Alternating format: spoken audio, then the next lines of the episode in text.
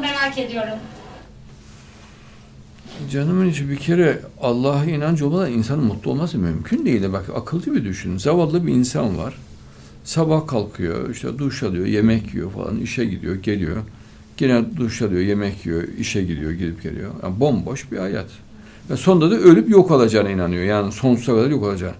Öyle bir varlığın mutlu olması mümkün değil. Ya mahvolur böyle bir insan. Yani hayat ona cehenneme döner. Hayat ancak imanla, Allah korkusu, Allah sevgisiyle anlamlı olur.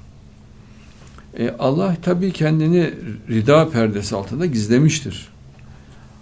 Allah'ın o perdelerini e, mümin imanın nuruyla açacak.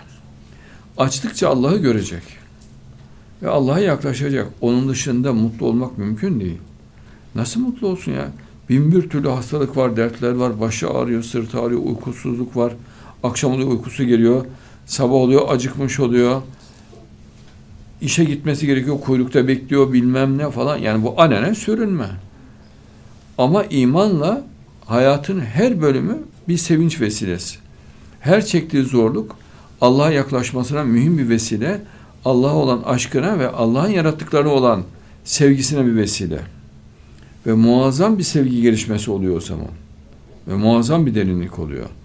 O yüzden en başta iman hakikatleriyle, Kur'an mucizeleriyle yani imanı vurgulayan, imanı ispat eden, imanı açan, imanda kanaati pekiştiren, imanda, Allah'a imanda insanlardaki tereddütleri yok eden